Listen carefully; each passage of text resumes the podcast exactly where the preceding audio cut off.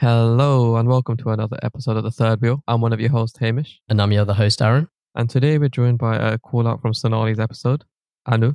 Yeah, would you like to introduce yourself and tell us a bit about yourself?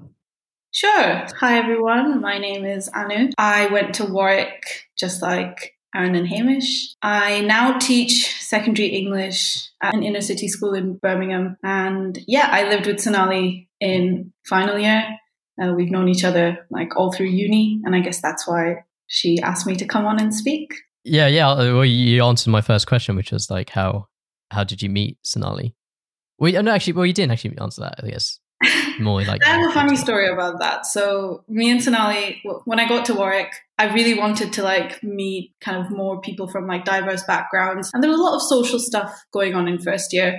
So there was like this Indian society, like meet other people and hang out with them thing. So I showed up to that, and I couldn't really find like anybody to talk to. It was really awkward. Like it was at Temple, I want to say Temple Bar or one of those ugh. in the student union, in the student union. Like when you go in, terrace, terrace bar. Terrace Bar, Temple. What am I saying? I'm like, oh yeah, it's Indian, so it must be Temple Bar. No.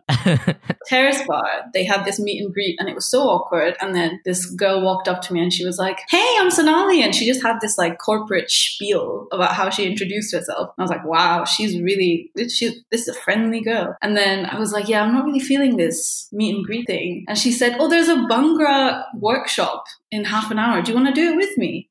And I was like, yeah, okay, why not? What have I got to lose? Never done Bhangra in my life, but might as well. So we went to the Bhangra workshop, and I thought the guy who was running it was cute. Oh, he was beautiful. He was like tall and, you know, talented. And I was like, right, great. So I'm going to stay for this dude. And then that's how I started like hanging out with Sonali because we go to Bhangra classes all the time. what year did you start uni? Yeah. Uh, 2014. Okay, it can't be then who we think it was. Because I was going to say, if it was any year after, we might have had it on the podcast. oh no. Oh, That'd have been embarrassing. But no, you're safe. You're safe. I thought you were going to say when you said you wasn't feeling it. I thought you were talking about Sonali. I was Oh, like, right.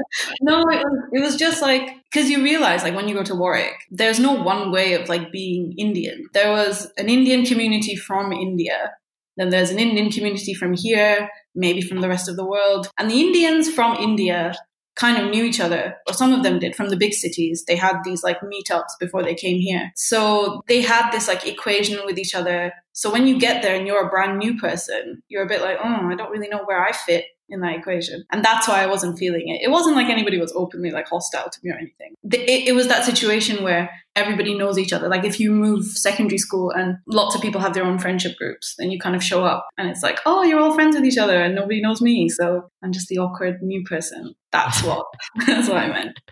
Well, that makes sense. where were you living before uni? That's that's a complicated question, but I'll try and make it as short as possible. So, long story short, I was born in India and I grew up in India till I was about 12, 11 or 12. My dad had moved to the UK around the time, like really shortly after I was born, and he's a doctor for the NHS. And at the time, dad was working in Wolverhampton, and Wolverhampton had like a really good public school that you can come and give like an exam for. So when I was in year six in India, dad was like, Oh, do you want to try for this public school exam? If you get in, you know, it's a great school. You can go here. You can live with me, etc., etc. So December 2006, I flew over to Wolverhampton for a day, gave the exam, flew back to India the next day, just went to school like nothing had changed because it was competitive to get in. And then I found out that I got in. So in 2007, I started year seven in Wolverhampton. So I did secondary school here for two years, year seven and year eight. And then there was this visa thing where the UK government said, if my mum's not here, then I'm not allowed to live in the UK. And immigration rules change all the time. So this is a weird clause that they were like, nah, you can't stay here. Even though my dad's a British citizen, my dad's an NHS worker, they were like, no, it's not good enough. We need your mum to live here with you as well. Uh, my mum is a civil servant in India. So it's not like she was going to give that up uh, overnight. So then I moved back to India. So from year eight to year 10, I was in India. And then my dad moved hos- hospitals again. He moved to Glasgow and he was like, right, new new place. Do you want to try again? And we were like, yeah, why not? We tried it once before. Let's try it again. So we moved, but this time all of us moved. So my mom, I have a brother, he moved. and we all moved to Glasgow. So I did year 11 and year 12 in Glasgow, and then I came to Warwick. I thought I could hear like a bit of a Scottish uh, was, accent. yeah, makes sense. Yeah, I wasn't sure. How was all that like moving around? Was it quite like unsettling or did you quite enjoy it? Yeah, it's weird. I think there are skills I have from it that I'm grateful for. Like you can put me in a room with anybody and I will, you know, somewhere or the other, like manage to have a conversation with them because I've just been in so many I've been in so many situations where I'm the new person. But then again, maybe I feel a little weird about it. Like in a way I'm kind of envious of people who have lived in the same place for like all their life because they have this like kind of stability and comfort that I don't really have. But on the other hand, yeah, I'd say I'm fairly like extroverted. I can go anywhere. I'm not really kind of worried about moving in that sense. So yeah, it's a bit bit of both. So you lived in Glasgow for two years. Yeah, I lived in Glasgow for two years. And then there's this, well, Laura Harrison talked about it on Yeah. your podcast. She said there's this rule that if you are not a student in the UK for three years, you don't qualify for home student fees. You have to pay international. My parents were not about to pay the international fees money. So they were like, nope, you are going to take a gap year. So I took a gap year. 2013 was my gap year. And then 2014, I started at Warwick. Okay, what did you do in the gap year? A bunch of stuff. So I interned for a refugee charity. That was the year that Scotland had like a referendum and they were wondering whether they were going to leave the UK. So I studied politics at Warwick and I've always been fairly political. So I got involved in the campaign to stay in the UK. I'm not sure how I feel about that now, but and then I started kind of working for Scottish politicians. I got an internship at Scottish Parliament and then I also did Italian and Spanish at Glasgow Uni part time, but sadly, I never kept up with it. So I only did it for like a little bit on the gap year. I really should go back to it. Maybe this is my reminder to take that up again. Well, that's pretty. Uh, I don't know. You don't hear many people say they do kind of stuff like that on the gap year. It's normally just like a gap year and just go traveling to like Southeast Asia or something. Aaron, say that again. A gap year. what? Okay. Yeah, Have you not heard sir. that before? No. It's, uh, I think, uh, especially, well, that's more, I think, people who are fairly well off and they can, you know. Yeah. Okay. Aaron fits that. I didn't go on a, I didn't go on a gap year, but I thought you would have liked that term because you like anything against people with money. I mean, I did hear Hamish's uh, episode where he's talking about like the difference between how he grew up and, you know, talking about people at uni who talk about privilege. I thought that was spot on. I've never heard anybody talk about it that well. Thank you. I'm not even talking about that. I'm just talking about the amount of times he tells he like has a go at people with having like four bathrooms or two bathrooms. a lot of it is jokingly, but some of it, it all stems from truth, and all good jokes come from a place of truth. So I make sure to, you know, just correctly deliver on it. Obviously, a lot of it doesn't come out on the podcast because I know a lot of people would start getting offended at us. Well, I say at us, I mean at specifically me. But yeah, I appreciate that you understood that. A few people actually messaged me that they understood it, but obviously, I can understand that a lot of people didn't like hearing what I had to say. It's not, yeah, it's not a popular opinion kind of thing. It kind of like, I can understand it hits like a place a lot of people wouldn't be comfortable with, but me personally, I'm comfortable with speaking about it, enough to speak about it at least. So I was just like, I'm going to do it. And then that episode was the outcome, at least what I could get into it. Yeah. I mean, so when it comes to gap years, when I moved to Glasgow, my parents put me in a private school. I think they did it because they just wanted me to have like good support, but it didn't necessarily end up that way. I just ended up being with a lot of wealthy people. And I, I don't come from a wealthy background. So that was just odd. So when it comes to like a gap year, when I did my gap year, I was living at home, I was commuting, you know, trying to get stuff that was paid so that I wasn't always doing stuff for free. And I was comparing it with people from my school who did their own gap years. And there was a girl who did like scuba diving, and then she did an art course in Italy, and then she did bungee jumping in New Zealand. So yeah, people who can afford it, they can have ridiculous gap years. But it's not it's not the same for everybody. Yeah, I was I only said about the two years in Scotland thing because I didn't think you could I don't know pick up that much of an accent only after two years and like quite late on as well. I think because of the fact that I've I was in the UK for a little bit when I was a teenager, and then I moved back to India, and then I came here again. The best way for me, I always tell people, I'm an accent salad. Like, I don't really, I don't think you could hear me and just be like, yeah, your accent is definitely from only one place. I, I did Yeah, a year yeah. in Canada, and I'm sure that had some kind of Hmm. knock on effect, um, similar to Tam Core. Like, I, I think I went a year before Tam but yeah, there was just wherever I go, it seems like I tend to pick up something. But I haven't picked up anything from Birmingham, so Give it time. Uh, yeah, I was gonna say like I think it's only certain words that the Scottish accent comes out on because otherwise it's quite ambiguous. I can't tell. Like, I, couldn't, I couldn't tell what it was. yeah. Apparently, when I say Glasgow, people Yeah. are like, "Oh, Yeah, God, yeah. you're from Glasgow." Like, yeah, maybe people are just more susceptible to it than others, I guess. I mean, I do find it interesting that people love breaking down accents. I don't know. It probably comes from people's need to like put somebody in a box where they know Yeah. where you're from. Like when people can't figure out where I'm from, I don't know. I feel I feel like it unsettles them a bit. They're just like, where? What stereotypes can we link you with? I think it's usually quite fun to leave it ambiguous because yeah, that I can you can see other people guessing and you can see their frustration. So it's actually a bit I don't know how you say it. Like it's a bit funny just watching other people trying to figure out because you're you unsettle them until they figure out. Oh, you spent like you know five years there, five years there, blah blah blah blah blah. I think it's the same with names as well. Yeah, I think we've had people come on the podcast expecting to see like an Aaron Conway and a Hamish Lackmain, and then uh, so Whatever not, that is. not expecting like two uh, two brown kids. I don't know. Hamish is a Scottish name as well. Yeah, Yeah. yeah. That's always that's very interesting. Yeah, fun fact: Hamish isn't my actual name. It's just a mistake on my birth certificate. So Do you want to tell us what the mistake was now? Then no, no, no, because um, it's a solid game I get to play to hustle people out of money. So basically, only one letter. There's a typo in one letter. So out of the six letters in my name, if you change one letter, for example, you'd get my actual name. So that leaves you with so 150 possibilities of what you can guess. But if you guess it, if you agree to this, if you guess it in the first 10, this wouldn't be on air because I, I don't want other people to reduce the possibility for themselves. If she agrees to the deal, she has 10 chances and it's a 10 pound bet usually. So if she gets in the, t- in the 10 guesses, then um, I'll give her 10 quid. Otherwise, she'll have to send me 10 quid at the end of it. But I won't reveal my actual name if she doesn't get it in the first 10. You're Gujarati, aren't you? Don't put me in a box.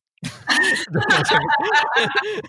Yeah, I am. I'm just trying to think of like Gujarati names that are. I don't know if it would, that would help, but if it helps you, then go ahead. Remember that it's only one letter difference. It's not an addition or anything less. yeah. just- Oh my god. Right. I think I'm gonna think about it. Okay, think about it. Yeah. Wait, so you agree to the ten pound bet? I agree to the ten pound bet. Oh shit. Okay. But yeah, forgot how we ended up on this tangent. I won't- yeah. No, I- I'll shift subject a bit. So this episode, if I have done my maths right, should be coming out the week before Freshers for Warwick University, and I thought it'd be interesting. Most of our listeners are from Warwick. And maybe just share some of our like I don't know experiences at Warwick, uh, what we thought, like some I guess fresher tips. Maybe you don't have any, or maybe stuff we've done that we wouldn't have done. I guess the best place to start is kind of like what was your first, I guess, first day at Warwick. What what did you do?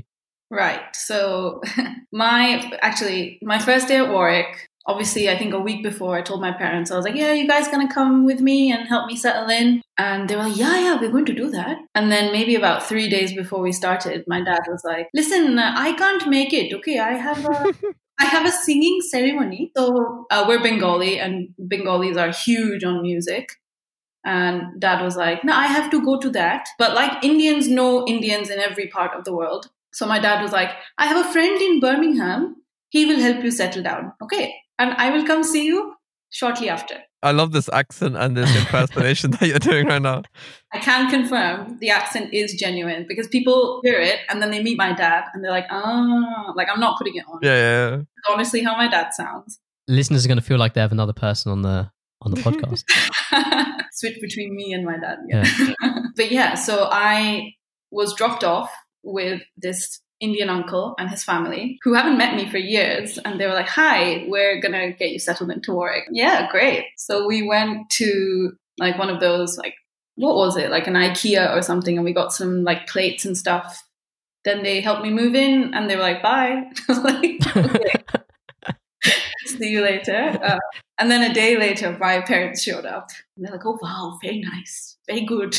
what uh, accommodation did you stay in?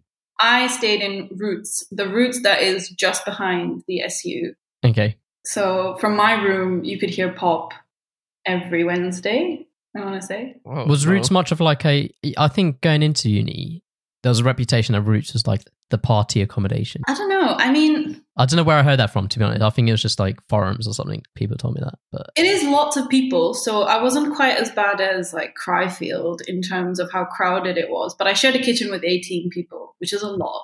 Wait, Yeah. what? Yeah, that's a lot. Yeah, 18 people is a lot.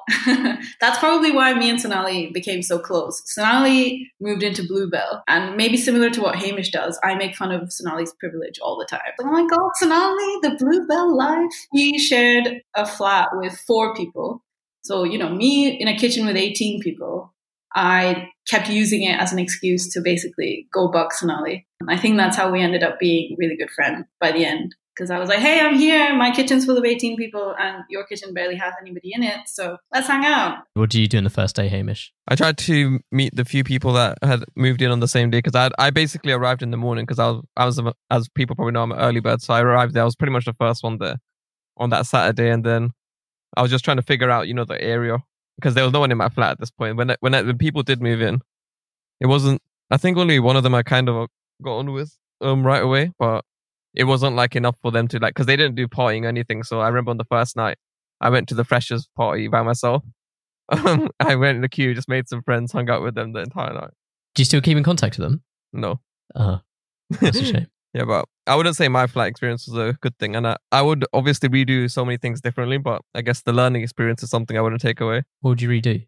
I would maybe like venture to the other flats earlier and try to, I don't know, I don't know how I'd be more social. I, I just, that's just my lacking of social skills, isn't it? So um, I just try to friend people in other flats earlier on, like just venture down the corridor and upstairs beforehand. I'm really sorry to interrupt, but you know your name?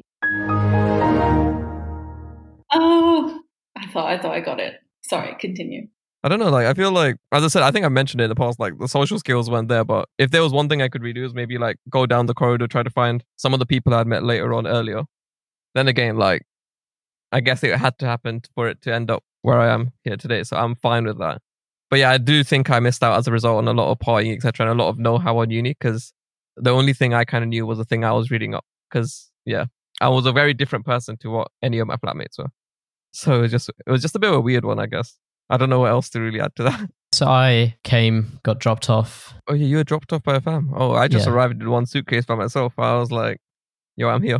Were you nervous about coming to uni? Me. Like Yeah. I was gassed because it was a restart. I said that I didn't want to be anywhere near my area, so I was gassed for it. It was a bit scary, I'm not gonna lie, because I had to try to like meet these people and then try and forget everything apart from trying to socialize or meet new people because I wasn't very experienced at that at that point. So I remember walking up trying to figure my way around campus. It wasn't too complicated because I had never been campus as well on open days. So I remember just going up to the person trying to ask, yeah, I think this is my accommodation thing. Um, how do I get the key and so on? And then they just guided me and then they pretty much walked me to my accommodation. Luckily, I was ground floor. That made my life very easy to move in. but yeah, I don't know. Like, basically, I found out afterwards that everyone comes in a car or anything. I'm like, yeah, boy, I wish I was rich. and then I was like, nice, cool, but don't worry, my kids will be rich and then they'll get that privilege to move in like that. But until then, we stay on the grind. So the thing is, I, I just wanted a man pad. So I brought like a bean bag with me. I brought like my dartboard, my guitar. I was I was like I had a crib in like first year. Um, Wait, what, what accommodation were you in? I, I was in Jack Martin, so it wasn't like a massive crib, but I like made it into you know a respectable living situation. People say all kinds of shit about Jack Martin. Nah, nah, that's just people who are jealous of Jack Martin. That's just people from Rootes, man. Hey, if you say so. the the only thing was I built this like really good looking like room and then had to hmm. pack it up every 10 weeks because you couldn't stay there during the break. Yeah, when I first came uni, I treated it like kind of like a military, like I think like a army mindset where you know when you like go away and then you're just gonna be at the given accommodation with a given like pillow, duvet, and then you just have a few of your like essentials. That's how I kind of treated it. I'm like, yeah, this is my life for the next few years. Yeah, and but then yeah, basically I was like, yo, I can't sleep in a duvet. I think it is. And the pillow was dead, yeah. So basically, what I did, yeah, I obtained like you know the Duke of Edinburgh backpacks, like those big backpacks that you go backpacking with. I obtained that, went home, got like a blanket, got a pillow, got like when I say I got eight, I got my the only ones I had, and then I mm. brought them back up. And then when I had a chance, I went to Wilko and bought some throws, and then I just had a very comfortable bed. But I didn't use the duvet. The duvet was just there like I didn't know what to do with it because I had never used the duvet till that point. I couldn't navigate the duvet, so I was like, "Fuck this, What do you mean navigate? bro." Because It's not a map, bro. if you sh- if you like pull it or something or like move it a little bit, it starts misaligning Moves, out. Yeah. Yeah, and I was like, "Yeah, fuck that. Uh, let me just have a normal blanket." But if you pull a blanket, it moves. No, but the duvet has a cover where inside the thing or whatever, it- if it gets out of place or out of alignment, it's very tough to. I don't know. Basically, I couldn't use a duvet, so I don't use a duvet anywhere I go. I have to just goddamn use a blanket or have no duvet on. Okay, fair enough. I mean, I, I found a blanket really weird because where I'm from in India, it's so warm. We don't really sleep with blankets. So the whole concept was a bit odd. But then you just get used to it, I guess, eventually. Yeah. I I think what makes it easier for me is having throws. So you know those throws you get, those super comfy throws.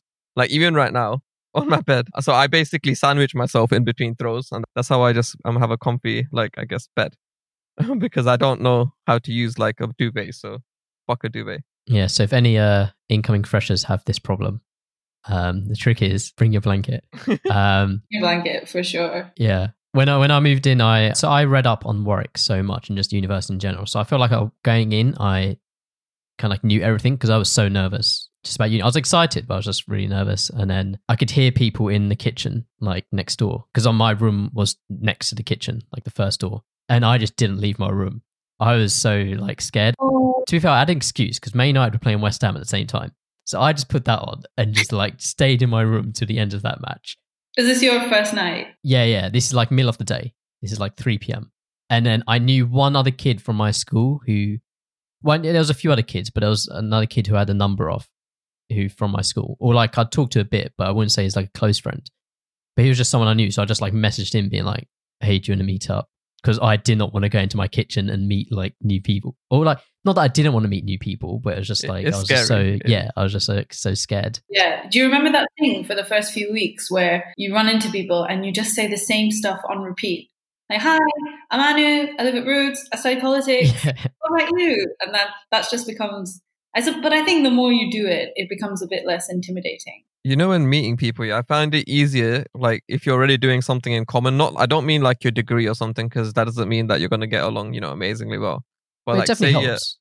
Yeah, like it, it helps a bit. I won't lie, but I think like for example, if you met someone at like a place where you're enjoying the same music. So for example, if you went to for like a hip hop society and you all just you already have a good baseline to start talking, so you don't have to start with the basic course, you know, stuff. Like it could just stem from something like, oh, I just came in midway through a 50 cent conversation, so I can speak about that, for example. You know what I mean? Like I feel like that's a lot easier than it is in computer science because in say like okay say in our case computer science we'll try and sit next to some new people but we don't want to snake the people that we already met so we'll try and like introduce ourselves and then we'll try to still be friends with the people but then you may get along with the next person more than the person you're already with but you didn't want to snake them but then you're still trying to speak to them so it's like this complicated mess because obviously my social skills weren't up there I, I don't know if I think that might be in your head a bit.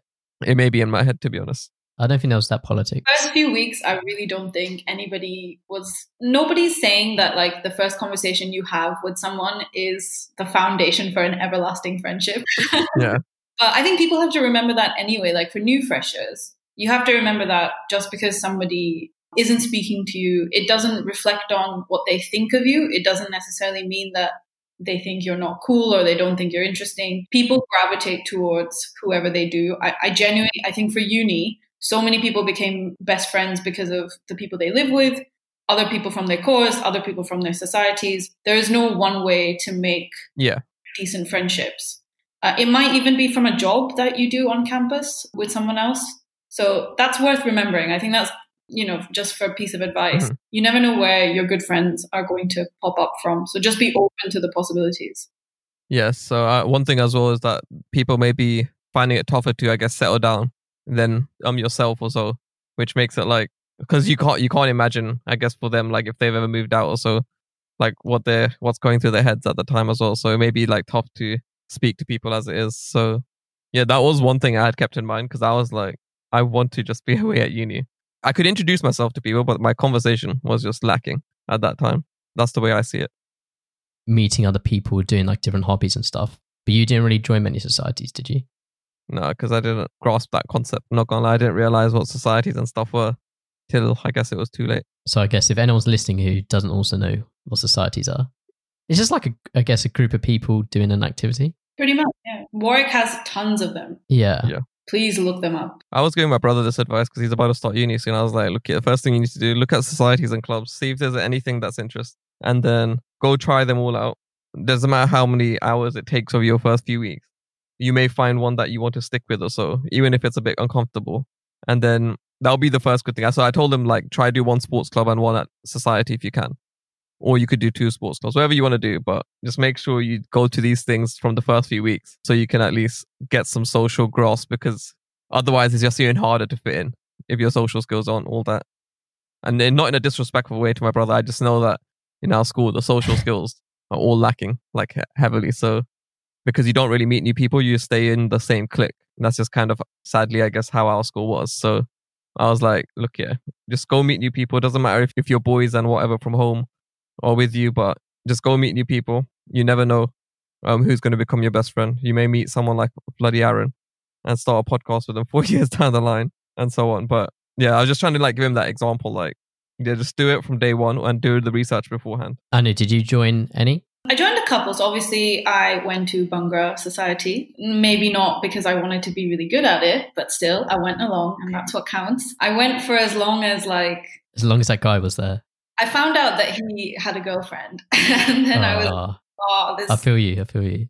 and then I, I stopped going because it was too painful. I couldn't go every week. And then she, she was, I think she was on the exec for Bhangra Soc, and they were really professional about it when they did, you know, classes. They'd never like. There was no PDA, and they maybe they just look at each other sometimes. But the more I knew, I was like, I can't go. Just too hard. Stay away. He's too beautiful. to this day, like my so students that I teach in Birmingham, they all know I went to Warwick, and students have so much free time. Teenagers, especially, uh, it's a bit scary. And they were like, "Oh, Miss Roy, we we found a video of you, yeah, Bhangra dancing." I was like, how? And apparently Bhangra Soc put up like a teaser video to get more people to come and join. And I'm in it for maybe like five seconds. I'm just in a like a bright blue hoodie trying to do like a move. And they're like, Miss Roy, what were you thinking, man? That's what is up with you? I was like, right, guys, the truth is I had a crush on the guy who was running it. And they were like, oh, okay, we get you. Yeah, that makes sense. oh, fair enough. Fair enough. At least you're honest with it. That's good. I am, yeah. I rate that. Um, yeah, so I did Bhangra Soc for a bit. I wrote for the Boar on and off. That kind of stopped when I did my year abroad. And then when I came back, I started like volunteering with some of the kind of mental health volunteers on campus.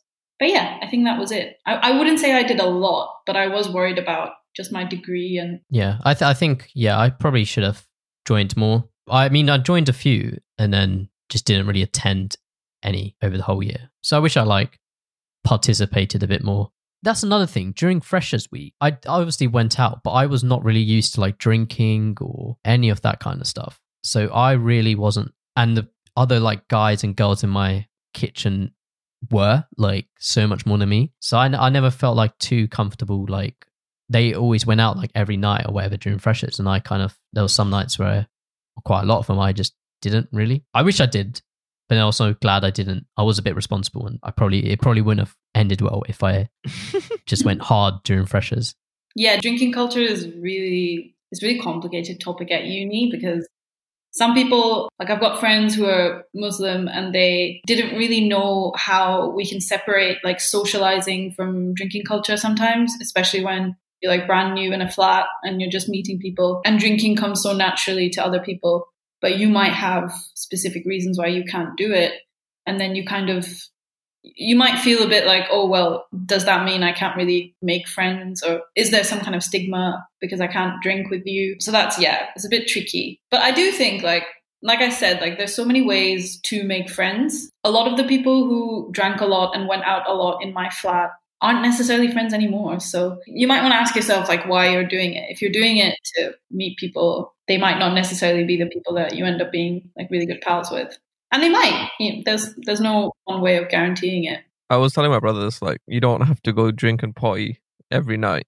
Like, I understand you're to do a bit of it anyways, and I'm not against it. Just try not to make yourself in a state where you're hospitalized many months ago from doing it without no one knowing. So just basically do it responsibly, but you don't have to drink to make friends. Like, there's other ways. You can just have, go have dinners with them on a daily basis if you want. Like, there's hundreds of ways you can make friends. You don't have to have alcohol. I think in fourth year as well, like I learned that quite a bit when I stopped drinking basically. And I was just like, it was, I'm not going to lie, being around people like that were always drinking I was just like, I don't know, maybe it was a bit unsettling, but I, it didn't bother me It's too much. pressure. It's Yeah. like social kind of Yeah. pressure. Yeah. I think it was more the sense that like, I don't know, sometimes they're like, I guess alcohol allows people to do stupid shit. And you're just there like, oh, fuck, uh, not this again, or something like that, you know? alcohol also like lowers people's kind of inhibitions so if somebody is quite shy or they're a bit reserved they might think that when they drink and they're slightly tipsy that it just makes it easier for them to chat to other people We've gone for like some, I guess, some like more deeper tips, like getting out of your comfort zone. And what about like, this would be more specifically for Warwick. So I guess our tips so far have kind of been broad. But what about like Warwick specific, any place? Hamish, I know you love the Lib Cafe. Anu, did you live in Leamington Spa? i did live in Leamington. Yeah. So Leamington Spa is kind of like the town that most students, I guess, live in. Yeah. Student town close to campus. So you live on campus your first year. After that, you go outside. Yes, like Hamish was one who didn't live in Leamington. Only for one year you did. So yeah, I lived second year. I lived in Earlsdon, so right next to the the main bus stop where everyone got on and the main park.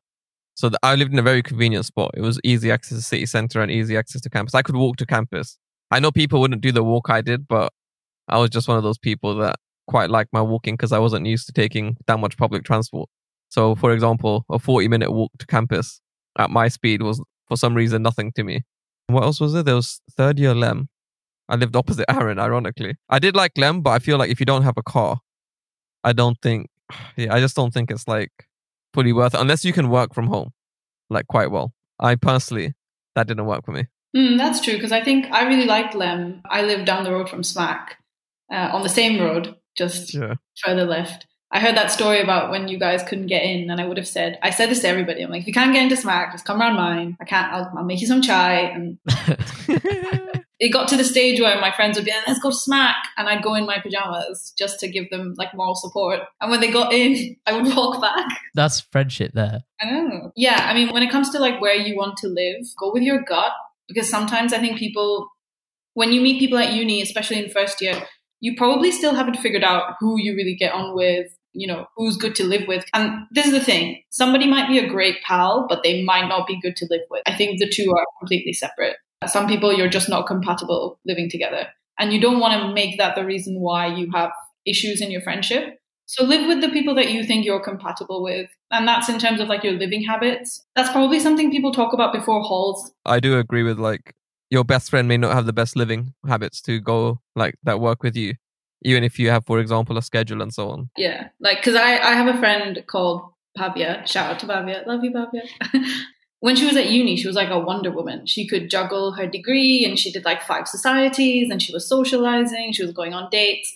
But then, like, I didn't see her around the house as much as I would have liked. I'm very sentimental that way. Just like, as you can tell, I'm all like, come to the kitchen. Let's like make, you know, we'll have some tea and we'll chat. I must be an old woman in that sense. But that's what I liked about, like, say, Sonali, because Sonali was always around and we hung out a lot and it was the best. And Sonali should have talked about that more on her episode, but she did it. So, Sonali, I'm doing the work that you should have done and acknowledging that you were the best housemate I could have. It was honestly, it was the best. It was a lot of fun. But that's only when it really lines up. If you're living with someone you're not compatible with, that can be a whole year of like tension and passive aggressive behavior. And you're ranting about it to your other friends that you don't live with. And that, you know, you don't need that. So just live with people that you know you're going to be okay with. And note that you can't have, I guess, in most cases, you're probably not going to have the perfect thing. So one incompatibility is still probably fine. So obviously, my sleeping time probably didn't align with my my housemates um in the second, third, and fourth year. But like everything else was usually all chill and calm. So in fourth year, especially, like I know that they were like, how do I say it? Like, I'm early morning person. They're, I guess, nocturnal, maybe like late night person, people. So I know that was one difference I guess we had, but it didn't affect anything else. Like, because it was still a great house to live in, if that makes sense. Yeah, just because you have one incompatibility doesn't mean it's the end of the world. Yeah, of course. Like if you live in a house where, you know, the energy is a bit off and you just want to, if that doesn't personally affect you, then, you know, fair enough. Like maybe you have solid friendships outside your house and those keep you going. Maybe you go home once in a while and you like doing that. It, you know, different people find ways to navigate that kind of situation. Mm. Yeah. I think that people should try Leamington at least for a year. I Yeah. really liked Leamington. Yeah, team them all the way. But I think you'll just have regrets if you don't. Like, because Leamington's Yeah. the place where you've got Smack and Neon. They're the two like main nightclubs.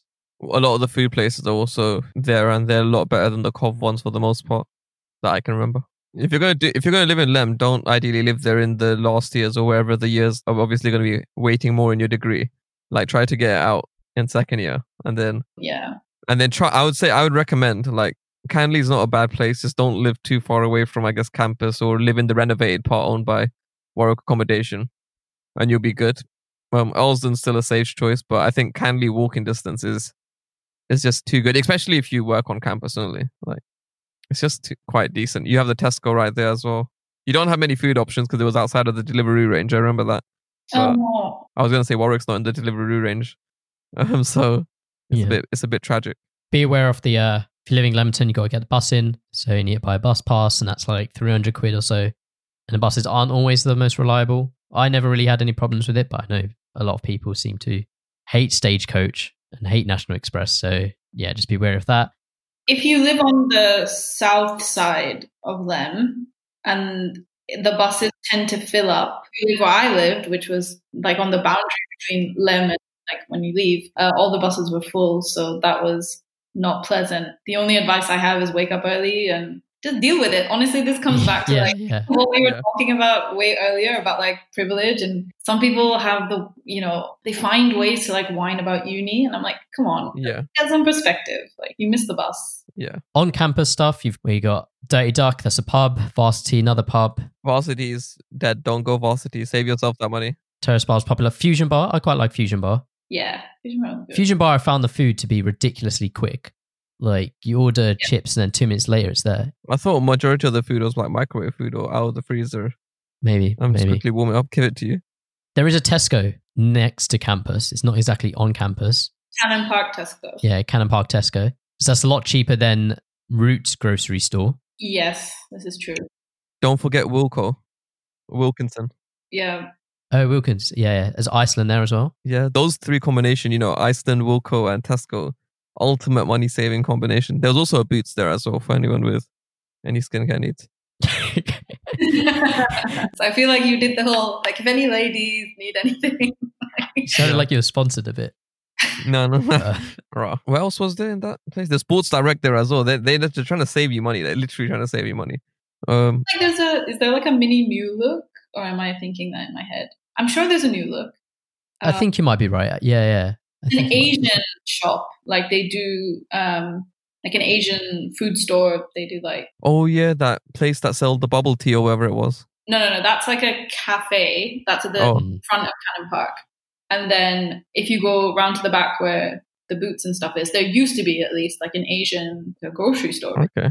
You can pick up like for anybody who's coming who's international who wants like Asian food. You get Korean food, Japanese food, Thai food.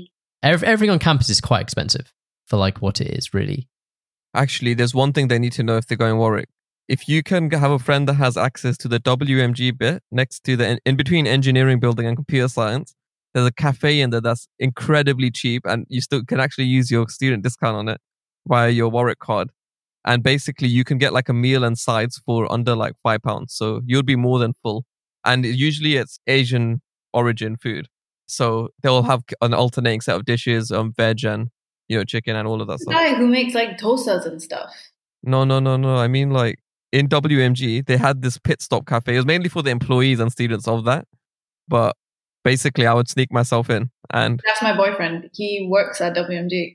You've not been telling us about this like See that exclusively on the third wheel. Exclusive uh, insight here. you got you have to go to WMG pit stop cafe. You won't. You basically won't go back to Lib Cafe or something if you, apart from a few dishes, maybe. It's the cheapest thing on campus. nice. I didn't know that. Very, very useful. I found. I mean, I only found out like in fourth year, and I regret not having known that in the second and third year, when it would have saved me a lot more money and had a lot more nicer food. I ended up getting those like sandwichy wrap things from the library, but it is overpriced. But I think when you're really hungry and you don't want to, Yeah, like it is fresh. I'll give them that. Like the the food that they had in Lib Cafe and top, um so on was like quite was like quite I guess fresh. there's an Indian auntie who does like meals. You have to pay her, and she drops them. I know you're talking about. On the first day, on one of the first days I arrived, I was walking to back to Heron Bank, and she was just standing there handing out a printed menu, like it was just basically a bullet point list. And I remember taking it, and I was, I asked my like, because my personal tutor, she actually told me, um, you should order from this auntie. I'm like, wait, is this the menu I have here in my bag? I was like, yeah, yeah, this menu. I'm like, raw, must be good then. I, I tried it once. It was quite spicy. I won't lie. I've, I've heard it's a bit intense. Yeah. There's a Malaysian auntie as well now, I think. And so many aunties. Trisha, Trisha treat. there's something called Trisha Treats, and they do do drop offs and stuff to Warwick campus, Leamington Spa, and somewhere else.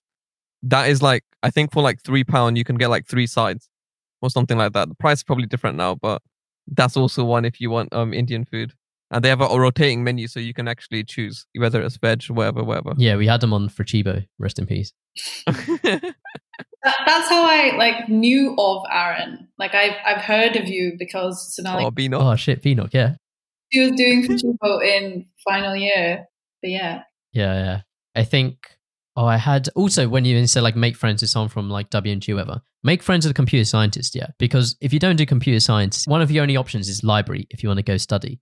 If you make friends Yeah, with yeah. computer scientist, the computer science guys, we have so much space, 24-7 access to just like computers and desks or whatever. I just used to bring like my housemates when the library was like full just to come to computer science and like Yeah. study or revise or whatever. So We'd, we'd let in quite a bunch of our friends to just go study there. Everyone had enough space to spread out across the room and just all the labs and just, you know, just work, revise, whatever they had to do. And it's just And no one nice. Just like more space, Yeah. and we got a lot of uh, good, good shit. I think we also, a lot of places didn't have, you know, the hot boiler type thingy, the tap that we had. So a lot of people would just come make coffee quite easily um, because we yeah. had that hot boiler thingy. Microwave, boiler, anything. The politics department, they used to at least, have a free coffee machine. Raw. Oh, I think I heard about this. Yeah. I have to find out the code for the door, and I don't know if we'll get into trouble for all that. but it's free coffee. You can. I think they they even do hot chocolate, some teas and stuff. So do it because you're paying a lot for your degree. So you know, I, I don't feel bad. Drink prices. I think. What is it? If you use your student card, you get ten percent off. 10% off at any Warwick place, any Warwick food cafe place On or whatever, campus. or drink place. Yeah. I didn't actually think drink prices were that expensive. I don't know if either of you two. Well, I know Hamish doesn't drink anymore. I don't know if you drink. I know. I drink socially, so I won't say like I I didn't do it in massive amounts. Yeah, yeah. But I found like Lem more expensive. So, for example, there's like a wine bar on the parade, which is quite expensive because I guess Lem actually has lots of like young working professionals as well who make a decent amount of money. So, a lot of establishments don't have to put their prices down just for students. But if you're a student and you don't want to miss out, you just end up overspending and then, you know, you live off of like doll for four weeks, something like that. Yeah. Yeah, I think with the discount from the student card, it, it works out all right. Not too bad. Dirty Duck, you get like a free beer or something if you have like a specific meal. There's quiz nights on like one of the Dirty Duck days. It probably sounds not very helpful with this stuff. So there's lots to do on campus. Pop is a very popular Dead. night out, Wednesday night out. If you like like pop music and stuff like that, there's also something called circling, where it's like drinking games for like a few hours before pop, and you drink a drink called purple. I think this is a Warwick only thing, purple. Purple is a work only thing. Yeah, yeah, yeah. Which is yeah, I don't I don't even know what goes into that, but um, it's purple, so hence the term purple. And I thought it was just Ribena and on a cider or so. probably so that's cool. Uh, Domino's, I'm sure that you get really cheap. yeah, yeah, yeah. they're always, especially during freshers, like weeks. My flat won a whole chicken at Nando's, so we got on a Right. bus. Oh, and the spin the wheel thingy. Yeah, Yeah. yeah, yeah, yeah. We want a chicken each, Oh shit! which was ridiculous. But all 18 of us got on a bus and we went to the Nando's in uh, Coventry and we redeemed our free chicken. nice. One key thing as well, always make sure you check out the when the student deals are available at places to eat and so on, so you can make the best use of them. Because that will save you a bunch of monies, meaning that you can do it again, over and over and over again. So yeah, please definitely do that. Unless you're a baller. Did either of you make use of Warwick Art Centre much? What was there in Art Centre really? There, there was a really cinema. I went to a cinema a couple of times. There was also theatre and uh, Because the student tickets are like four quid, and sometimes they do have went- films. I think I went once, but I don't think I went in the Art center. Was it? Did they do it in L three by any chance? The physics place. Oh, are you, well. you talking, oh, that's a student. That's a student cinema. But in the art Oh. center, it was like a proper cinema. Yeah, I went to like the student version, like where I'm sure there was a society Yeah, that yeah. put on movies on a projector.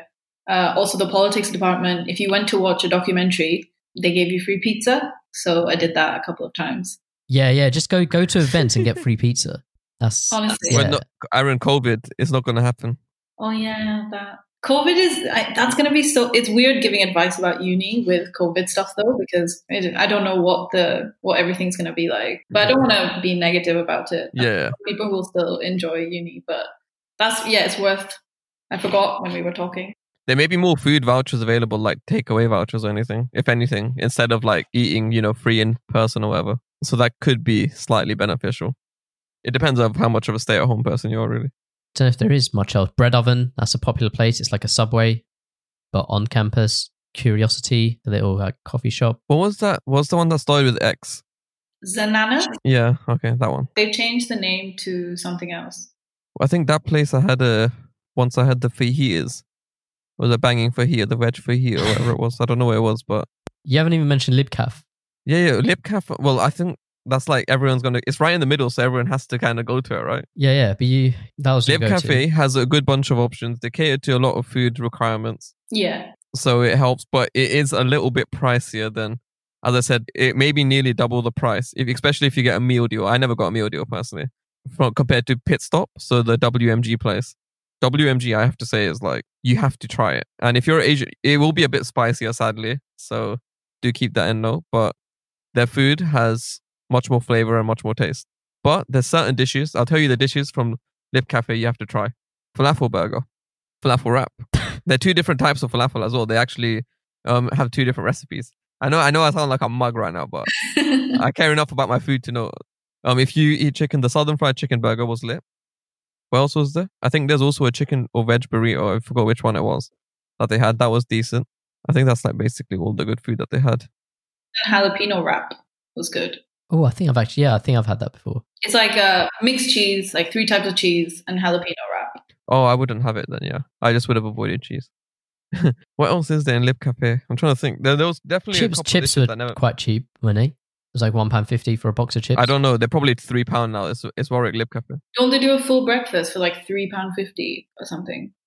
I think it was English breakfast, right? I never had it, so I Yeah. couldn't tell you. Yeah, yeah, they do a full breakfast for three fifty, which is pretty decent. Yeah, it's not bad. I always did that like before an exam. Don't know why. It's Calm just the nerves. telling myself I've got my, I'm, I'm ready. so yeah. I had one thing. Oh yeah, if and if you want to like go out and stuff like that, Dave Ramsey, remember the name. You'll you'll need that. Oh, Add, Dave add- Ramsey. add him on Facebook or something. He'll you'll buy tickets off him, I guess. I was, I was like, who is this person? Yeah, he would send updates all the time or post something. Yeah, yeah. I don't I don't know if either of you had any uh anything else to add on that. I think I kind of have to mention mental health at uni because I still don't think enough people like talk about it. Everybody that gets there will have some things that they're going through for the first time, so it's it's completely normal. Like don't feel weird about it if you feel overwhelmed or out of your depth. But also if you do have like mental health issues that are coming up, there's I'm trying to think of everything on campus that is available. Uh, there's student, there's specific like mental health student societies that you can reach out to. You should have in halls like some kind of what are they called? Like a hall supervisor, basically the adult who has meetings with you guys and tells you to keep your kitchen clean. I know there's a name, but I don't I don't think it's super. Wardens. Was it the Oh, wardens wardens. or like the Yeah. sub wardens? Yeah, yeah. So that person will also have links to kind of mental health services. Nightline. I think there was Nightline. I remember seeing that in the. be good. And also just in general, like the uni health service, you can walk in and ask to speak to somebody. Yeah, I think just off the top of my head, those are some of the things. Yeah. Remember to speak to your personal tutor as well. If they're not as useful, then I'm sure there's some other tutor that you may get close to or something, and then be able to speak to. Someone that you trust and someone you feel like comfortable speaking to about that kind of stuff. Still to this day, I don't even know if my personal tutor knew my name. That's because yours was happened to be the head of the department at the time. I, I thought I was so special because I had the head of department as my personal tutor, and I was his only personal tutee. I was the only person he had. Still don't think he remembered my name, but we'll we'll, we'll move. When my personal tutor got changed in third year, right, the personal tutor I had was dead afterwards. I was like, yo, I don't even want to see my personal tutor. It was just a waste of time. I remember like sometimes we do group meetings as well. So I'd be there with like Josh Cavey and me and him would just be laughing about something. Yeah. And so that made it more bearable being in that session. But I was like, fam, if I'm going to have a personal tutor, it needs to be someone I can bloody speak to because this personal tutor is not, I don't think they gave a shit or they didn't know how to really be a personal tutor to students. Yeah, personal tutor training needs to be updated because the Yeah. doesn't. I don't think they do a decent job of it yet. But The one for my first year is Dr. Sora Koval, I think. She was like, she was really, really good. She was really good with like, I think students in general, like being the friendly face.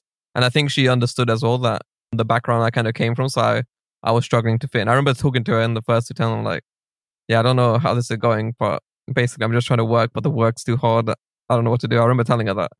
And she was like, yeah, just keep trying to focus on work and like, and try to like meet new people where possible. I remember, um, keep updating me, blah, blah, blah. She was, she was basically very comforting as a personal tutor, but I can't say the same. My goddamn personal tutor in third year.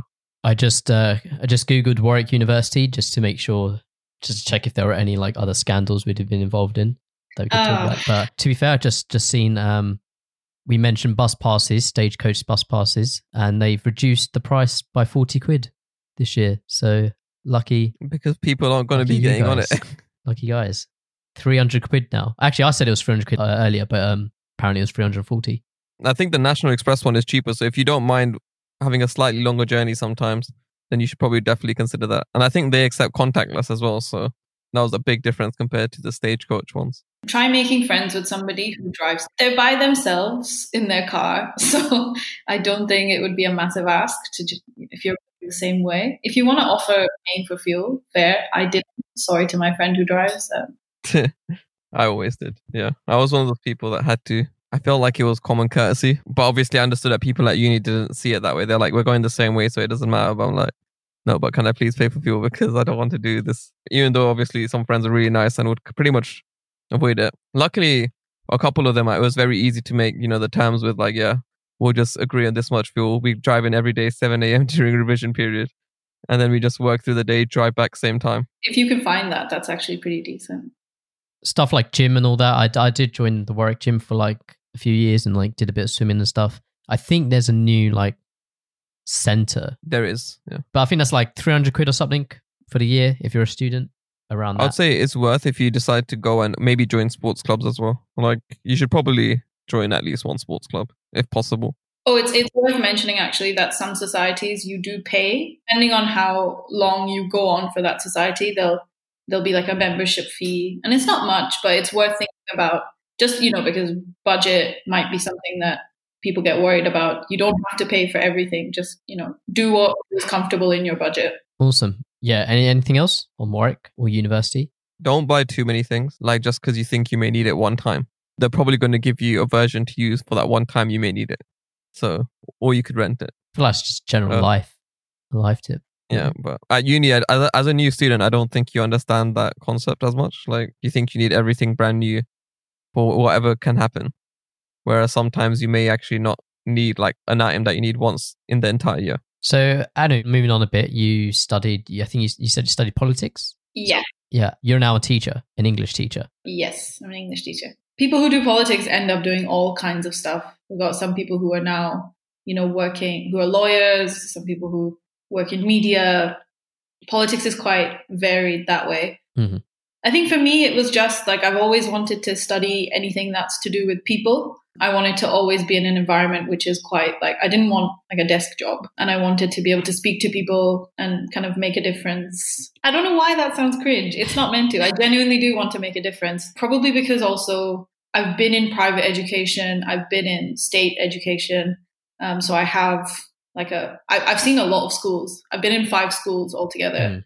So I, I have, I probably have like a different view of education compared to other people. Uh, so there's a graduate scheme called the Teach First scheme, where usually if you want to be a teacher, you have to go back and kind of do uni again.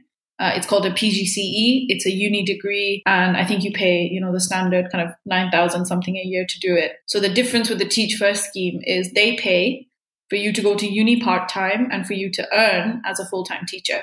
So you're you're fresh out of uni, you're working a full-time teacher's job, you're making that money, and then on top of it, the degree that you get through the Teach First program is paid for. You don't have to pay anything.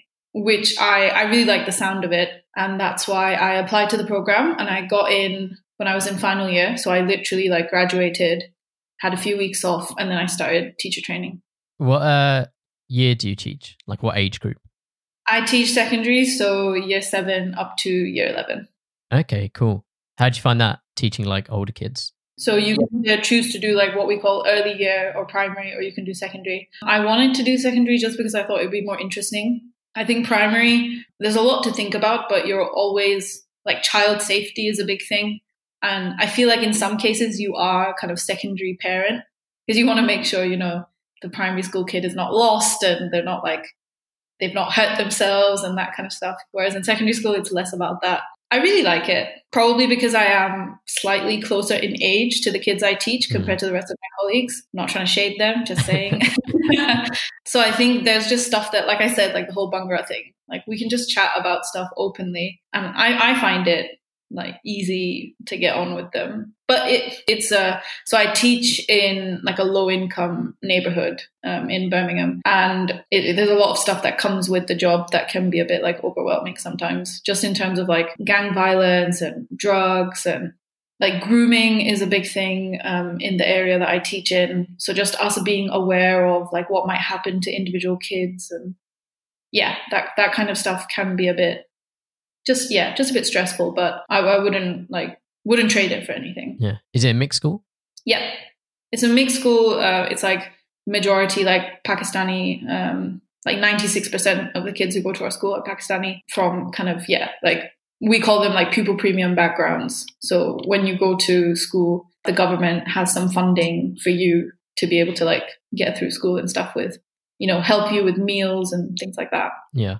And then in the age group, I forgot. Did you say? Did you mention like A levels as well? My school doesn't have a sixth form, so we stop at we stop at year eleven. Okay, so did you have? I know the uh, A level results and all of that was quite recent or a bit. Yeah, because what happened is the A level stuff was complete chaos. So the government said we're going to go with the grades that the teachers predicted. Yeah, the UTA. decided that before the GCSE stuff came out. So GCSEs were less hectic, but I still think some people didn't get the grades they wanted. Grades are a tricky thing anyway, but I will say I don't think GCSEs were as affected as the, the A level stuff was pure chaos, but it wasn't as bad when GCSEs came out. So what was the whole like people that maybe don't don't really know what happened with all of that. So what happened is ages ago when COVID became, you know, more prevalent the government said we're going to cancel all exams. But when we were all wrapping up school, so when they were saying we're going to go into lockdown, one of the first things that we were told to do as teachers was to predict a grade. And this is because uh, there's a government organization called Ofqual who will, they want to standardize the way that students have results so that different people from different areas aren't discriminated against, you know, based on where they live. So teachers all predicted a grade. And then Ofqual made the decision that they were going to use like an algorithm to decide who gets what grade.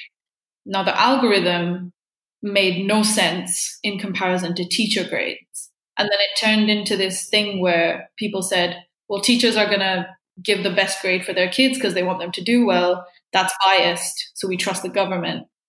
And then as it happened on the day, like millions of students got grades that made absolutely no sense. Also, the grade took their postcode into consideration. So what that means is if you were a high achieving student in a low income area, you were discriminated against based on where you went to school. In comparison to say, so it's worth mentioning that uh, people who went to Eton had zero difference in any of the grades that they got. So if you are more likely to be from a wealthy area, go to private school, you're probably in a smaller group. Your cohort is smaller. Your school has more one-on-one time and the algorithm benefited people who went to private school. And then people from state school had huge variation in the type of grades that they got. I was just going to add on to the, the algorithm was actually it didn't even have a i think it just scraped a 60% accuracy thing on testing data that they had. So they didn't even have like they hadn't fully properly like tested this on a wild scale before or anything. And they only did it on a small sample size and they were like yeah oh 60% is good enough to just fire out to the entire population. And not not gonna lie, this situation had me fuming. Yeah, I'm just lucky that I wasn't on the uh, receiving end of this year, but I was fuming at this year because if say if I was that many years back and this happened to me, I would have never made it to Warwick because my predicted grades also like based on the school's algorithm weren't actually accurate to what I got. So like I got way higher than my predicted grades for the most part, apart from one thing, which I guess kind of like had to happen. But like my predicted when I went into the beginning of A levels was like A B C D. I ended up after the first year with AAAD. So one thing was correct. I'll, I'll give them that. and then at the end of it, my predictions were I think it was like what was it? I think it was like A B C or something like that. You know, at the end of A two because you only have three modules left. But I got A star AC. So obviously they got the C bit right, but I'd obviously still done better than the other two predicted grades they'd give me. And I was just like, look here, that would have been such a scummy thing because you're preventing people from like breaking out of the loop of like trying to make it. And you're just giving the advantage to people who already exist in that bubble or were fortunate enough to get to grow up in these circumstances. And this for me personally, just one of my things where I just get infuriated really quickly on the situation. But yeah, like I was just like, how could you? It was pretty much obvious that the statistics also showed that you know, the privately educated and so on. They basically, as you said, they were unaffected. And I was like, of course, they're just going to make it so that those, that select audience can make it do do as well as they need so they can continue to run the country and so on and that's a whole different set of topics was your brother affected then you said he was he's going to uni i think because of the thing he had like a he didn't have full a levels so he had like BTEC and a levels but i think he still got his firm choice but i don't i don't know if the fiasco affected him i didn't really ask him about that but from what I was aware. How, how, how could you not ask him? You said you were fuming about all of it. Because yeah, like I no no, because he was fuming because he was having to deal with the the parents just telling him all this shit that wasn't even true.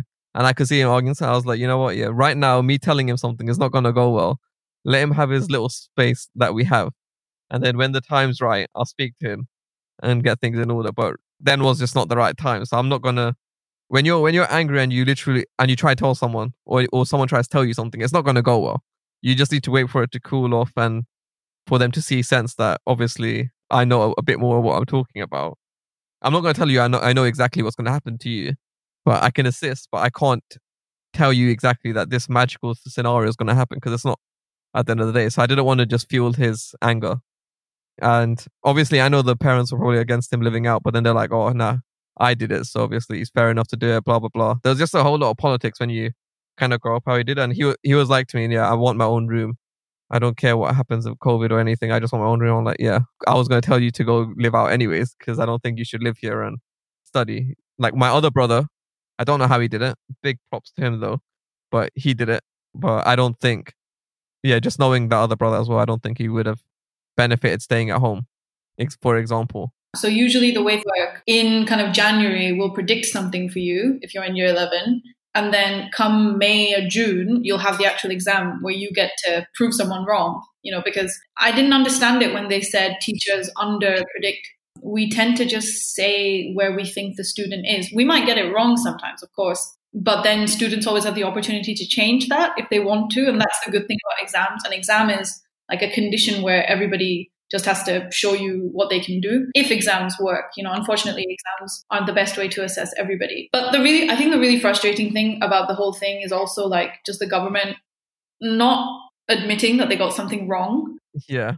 So i was in so i was in glasgow because my dad lives in glasgow so i was visiting family. The, this all happened in scotland before it happened in england. So the Scottish Qualifications Authority did the same thing. They got it wrong and they held their hands up and they're like, hey, let's change it and that happened in a day. There were some protests, I think, from students and stuff, mm-hmm. but the turnaround was much quicker. Whereas here, it was days of just arguing and mm-hmm. questioning the education system, and you know, teachers are biased, mm-hmm. don't trust them, and we did it fairly, and we're trying to make it fair. And hearing anybody who's a conservative use the word fair is just infuriating. Yeah, I remember also like people saying like, "Oh, if it's that much of an issue, then take a gap year and then go ahead do the exam the year after. But this thing genuinely like pissed me off so differently. I'm like, if you live around the scenario where a lot of these people, like working class and so on, would have lived, a gap year is not an option. A gap year puts you one year back on life and a severe disadvantage because you're trying to make it out of this scenario in the first place. So you're putting yourself one year back. And for a lot of us, that isn't an option. It's like brute force drilled into our head you have to make it. There's no stopping. There's no one year break. There's no one month break. You keep going. You get a job right after uni. So like you don't take a gap year. Obviously, if there's medical issues, please take the gap year. But like for a lot of people, like speaking from me personally and people I know, there's not this option to stop. Like you have to go ahead and as early as possible get out of the scenario in. So like when you tell someone to take a gap year, when I was reading these articles and I saw some people saying, take the gap year, do the exams as a normal afterwards, I'm like, what the fuck are you saying? Like, do you realize what you're saying? Like, I understand that they were, I guess, too uninformed, miseducated or whatever, you know. But I was like, there's a point where I think some people just need to, you know, like, I guess, open their eyes and see that it's not as black and white as like saying, oh, take the exam next year or whatever, you know, and then going, maybe you'll get into the same uni or whatever. But you have to remember the places, there'll be a lot tougher competition because if everyone does the gap year business, they'll be competing with the year below as well. So then a lot less people from that would even get a chance to compete and get into those top unis. And there was like so many like knock on effects that I think people weren't just understanding it. And I understand it's unprecedented times because everyone uses this goddamn, you know, inverted quotes, this saying like it's unprecedented times. So you have to deal with it. I'm like, shut up, man. If they're voicing their like a genuine issue and you're just shutting them down, then you're a prick and you uh, i'm not going to say anymore. Uh, that's just of course it, it's it, it's unprecedented times but people aren't saying this enough with covid is that if you if life was already difficult for you in some ways then the pandemic's just made that worse. If you are to any certain extent like well off or you have options because you can afford to have options then covid doesn't necessarily change that.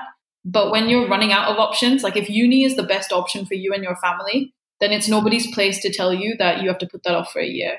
And also, like a lot of the people, I just feel like I don't think you would have seen anyone like from the scenario of these other kids, like even if the years ahead of them now, saying that. It was just like all these people who got to, even the media also, like for some reason, it seemed like they were always promoting their voices over the people who are like fighting for like a little bit of fairness here or a little bit of a chance to make it through. I was just like, fam, I can't even look at social media um, or the trending tab because I'm just going to see something that just pisses me right the fuck off. So I was like, yeah, just let me, let me just avoid this. And I was just thinking of ways. I'm like, shit, man, is there, I wish I could do like, so I wanted to do this year. I was meant to also do another one week of or two weeks of work experience for people from my school, but I had to fully cancel it because virtual access plus, yeah, work wasn't happening this, this year. So I was like, yeah, I can't do it this year. But the year before I did it. And I remember I was like, because these people would never have a chance to I guess how say one week work experience where I work. That's like such a big factor, and that's already taking away like say like this set of ten people. That's taking away a massive like you know a boost to their CV or so on, which helps them like later on in life. Yeah, and I was just like, I can't already do this, and I'm just watching them just about to get shagged by whatever grading system and whatever people think is correct. But yeah, when you said the Scottish thing, yeah, I have like a bit more respect for the Scottish government because I see, it seems like they're always listening to people. Like they, they can hear the voices kind of. Whereas our ones are just like, Lord help me have calm when it comes to dealing with the politics that we have. Yeah, it can be a lot. I quite like Nicola Sturgeon when I see her like on TV. What's people in Scotland saying? Is that like is that just because we're here and we've got it worse or she came up in a time where like the Scottish National Party there was a lot going on, especially with the independence referendum. Like the independence or Scotland becoming independent is a big thing. Like it can divide friendship groups, you know, family members stop talking to each other because of it. But now that Brexit's happened, I think a lot of that might change. Nicola is like any other, you know, politician. You know, there's people who really like vouch for her, and then there's people who can't stand her. Um, she walked past me in a train station once. I was like, whoa. she's just so, I think she is quite like humble. I'll give her that. Like she doesn't have any airs and graces. Um, she's happy to just say it like it is. I'm not going to say like Nicola Sturgeon is, you know, like unquestionably popular with everybody, but there's been some research about kind of COVID and how female leaders have handled it and there is i'm sure that there's something to say that like there are examples of countries whether it's new zealand whether it's germany where like female leadership has had some like positive effect on the way that they've handled covid. So it's yeah i'll, I'll give prop, props to nicola for kind of doing it that way. My, my dad obviously being a doctor being a frontline worker it's reassuring for me to see that she takes covid so seriously because then i'm not as worried about kind of dad getting sick because um, he's a lung doctor, so he'll be like constantly kind of dealing with people who have COVID. So when the pandemic first started, I was really worried just because I heard stories about BME, um, healthcare, people dying and not having access to PPE. But when I saw that like Scotland is actually super strict about COVID and they're trying like a lot harder in some cases with the NHS there, it gives just a sense of like reassurance. So I will, I'll have to say that like that's something that I'm personally like really appreciative of. Yeah, I mean, like also to add on to the Nicola Sturgeon bit, like she obviously, whether it's her herself or a cabinet, like either way, like the people's voice seems to get through to them. They hear like the questions or like wh- whatever's happening behind the scenes. They at least acknowledge what people are saying. Whereas, like for example, like there's many cases we could use in recent times, from like the Marcus Rashford case to even that U-turn thing, yeah, uh, recently for the grades. And I was just like, yeah, I wish we had some people with that just, I guess, try to convey the voice of the people more to the conservatives. But as I said, the conservatives' agenda will never align with people other than themselves, really. So it was never gonna kind of work out the same. But yeah, that's what that's what my thoughts are kind of on it. Like she has, if it's not her, she has a cabinet that definitely know, at least have a way of listening to people, which is it's reassuring in some senses. Not every decision they make is gonna be good, you know. Like not everyone's gonna agree with it. You and I don't agree with every decision they make, but I think they do a lot better than what we have. Boris the Clown Johnson. Yeah, and, and, for some things, you know, when you're trying to hold politicians to account, people disagree in different ways. But there's something about children and what affects children where everybody can just put their hands up and say, this this is a messed up shit. We have to fix this. So I think the results stuff really did that, where people were like, this is not just about politics. This is like kids crying on national TV because they were predicted an A star and they got a U. People give you a U when you don't show up to the exam. So they're like, why did I get a U for an exam I didn't get to sit? And it's worse when, so there's this specific situation where you're a really good student, but you're in an area that's like considered a deprived area. Those are the students that have been hit the hardest. And I really feel for that because in a school where a lot of kids are struggling with like issues at home, it's really difficult to be the student that's like motivated to do well. I don't think people give students from low income areas enough props for all the shit that they have to go through when they're just trying to get to school. Like the rest of us will be like, oh, we wake up, we go to school, we study, for some kids, it's like I wake up, I've got domestic issues at home, um, I don't know where I'm living. You know, you've got students who live in hotels in like care accommodation and they're trying to make it to school. So making it to school and studying is so different depending on like where you're from. So for those students, like if you can imagine somebody who's been living in like temporary accommodation and they're doing whatever they can to get their grades, and then to be told that they have a you know a really rubbish grade, that just hits different. And I don't think everybody's like really appreciative of that. So, do you know like mitigating circumstances at uni? Yeah. Where like you'd have a problem at home or whatever reason, or like an injury or something, and then you'd file that and they'd take that into consideration. Yeah. So, have they just kind of done the opposite to that? Kind of, but you have to be aware that like mitigating circumstances runs under the assumption that your life was going great and then mm-hmm. one thing was a little bit off. So, we're going to take that into account.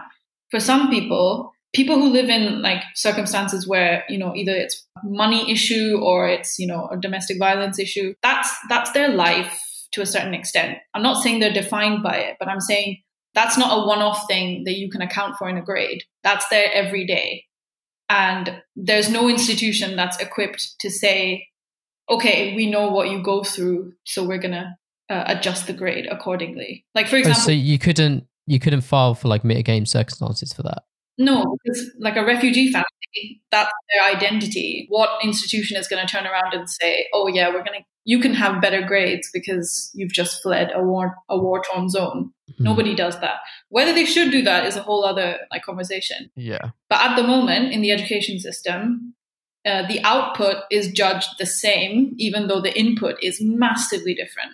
So, like small example like when we were teacher training they'd asked us to plan lessons you know and sometimes you have like a starter task. So as soon as you come into the classroom you kind of do something to settle down. And i had a another person on the program who was asking all the students like what they had for breakfast.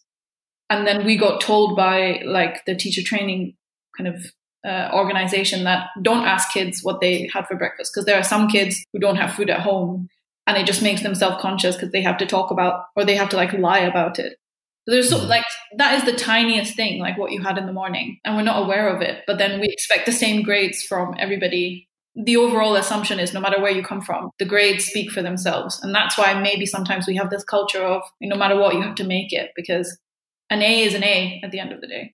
To add on, like, yeah, basically the refugees have it tough on a different level because usually they'll be chucked into like an area with a lot more refugees, and that doesn't necessarily help the cause. There's a lot of like underlying other issues that occur from this. But yeah, when you say like the students have to like lie about the thing, so one example I can give like firsthand is that I used to lie that I didn't live in a flat because otherwise, like at school, that would make my life bloody hell.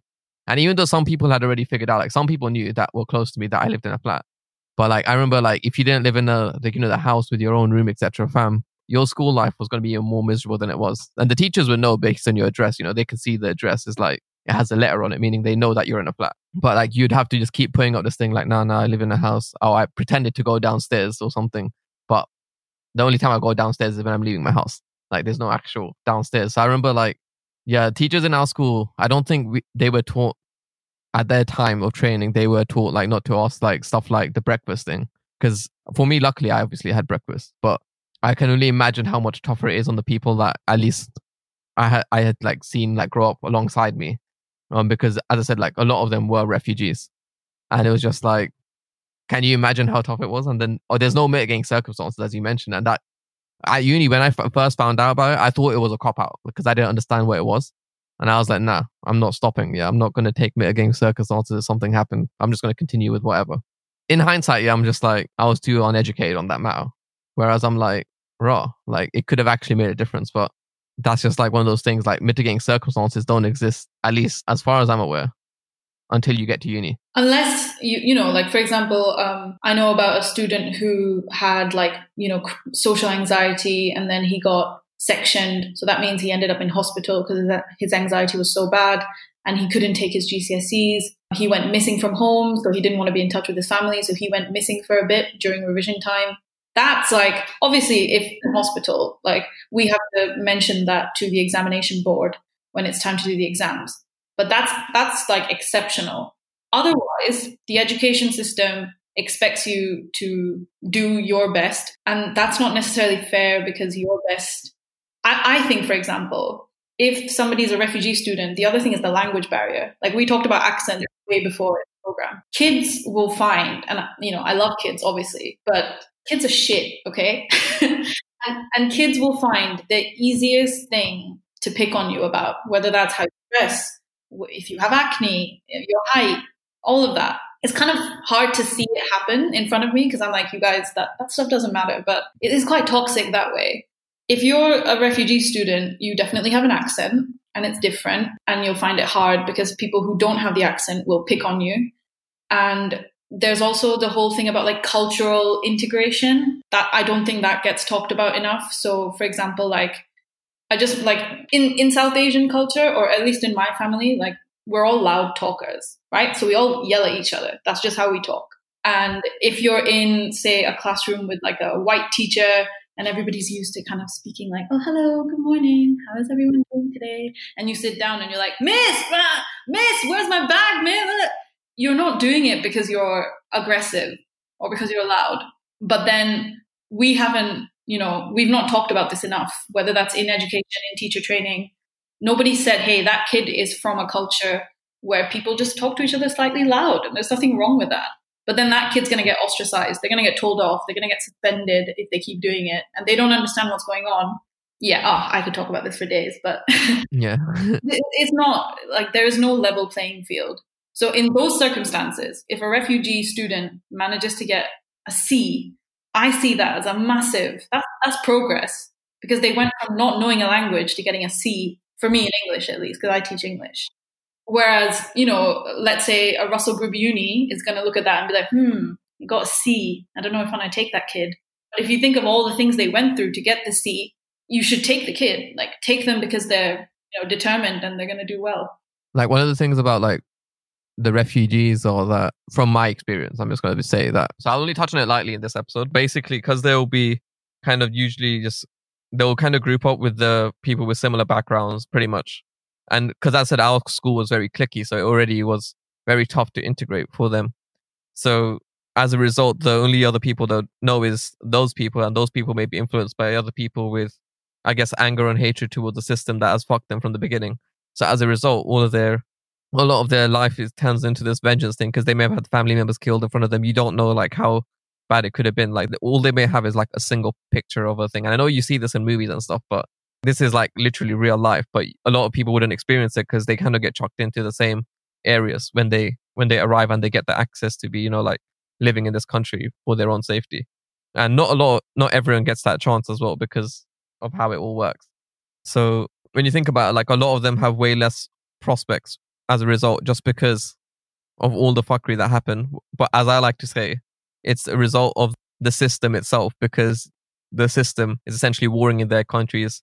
Their family ends up getting killed off. It becomes unsafe for them. They move here, get thrown straight into that same bubble where people like them have already been. What happens is their anger and if it's already pointed towards the system, it may lead to an extremist attack. It may lead to people you see going to join ISIS, um, going to, you know, do perform extremist attacks um, across London and so on, because that's all they know is that vengeance that they have to get. This is the system that fucked them and now they're here and it's fucking them still. What can I do? Get back at them. There's certain people that have made it and, well, by made it, I mean done even, I'd say better than me. Like, and that's amazing because I remember when I was at Warwick, um, I think it was in my second year, when I was walking to campus, I saw someone from my school who I knew was like a refugee and made it, had got like decent grades, managed to pull it around with like pretty much no English speaking. And they made it at Warwick. And then we met, like, we never spoke at school. As I said, it was very clicky. So, like, and I had no one basically, I knew no one from school at Warwick. So it made my life very easy to, you know, just integrate. But when I met this person, I guess like we acknowledged that we were there. And then one time we just stopped and kind of just started, you know, like introduced each other, spoke to each other. And it was like, oh, cool. Yeah. It wasn't like anything. You know, like they're a nice person. It's just sadly from everything they've been through, they just ended up in a shit environment to grow up in. But luckily, they, they made it. And big, big props to them. Not luckily, like big props to them for doing that. And like for them to make it is so much more of a struggle. And I can't imagine how much more shit it must be on a day to day basis for them. Yeah. And I think like that's probably one of the things I have to thank teaching for because before I got into teaching, you know, for me, like not going to Oxbridge felt like a big deal not landing a I don't know a, a big corporate job felt like a big deal. It's Woxbridge. It's Woxbridge. Go with that. yeah, we'll, we'll, we say that to us. Yeah. But then when I like when I teach the kids that I interact with, you realize that like we really have it good all of us have it pretty good. And I'm not saying that the people who aim for Oxbridge, um, there's anything wrong with them. I don't know if you guys know, but there's like a couple of years ago, there was a school in Pakistan where the Taliban um, killed like 140 students. there was a huge like school shooting. One of the boys from the shooting was injured and he played dead so that they'd leave him alone. He got his injuries fixed in the UK and he's going to go to Oxford this year. So, you know, for someone like that, I'm like, of course, like, please go to Oxford. Like, great. yeah like it's amazing what people can do and it's amazing that people you know like for example like malala they get to kind of have that journey but at the same time like we can all just be mindful that we have it good. That's that's all i'm saying. Like when it comes to uh, i really did enjoy hamish's episode where he talked about like people who say they've made it or people who say like the struggle kind of thing. Like some of us really don't know how bad like struggle can be. If you lived in a stable home environment all your life and then if you went to uni and you moved on to a job, that's that's amazing. And if you're ever looking at someone else's journey and telling yourself, "Oh, I'm not as good because I didn't do this, I didn't do that," just kind of remind yourself that like life is good for the most part. If you're not suffering from trauma, if you're not, you know, if you don't have PTSD, if you're not like trying to navigate toxic family situations, you have it you have it good and just, you know, practice gratitude that way. I'm not saying like other people's struggles don't matter. Some struggles are harder than others. Yeah, so that's why I always like to say like I'm very lucky to have made it here, given that given if you look at the statistics, not a lot of people get the chance. Like obviously I'm still living in this scenario, but I'm a lot better off. I can ensure that we don't go homeless, for example. Whereas four years ago, um, I was still thinking like shit, I could go home and we could be homeless in a few months. And I'm so grateful for that, like because obviously I just happened to be the one, one of the people that actually got to get ahead and just stuck to it.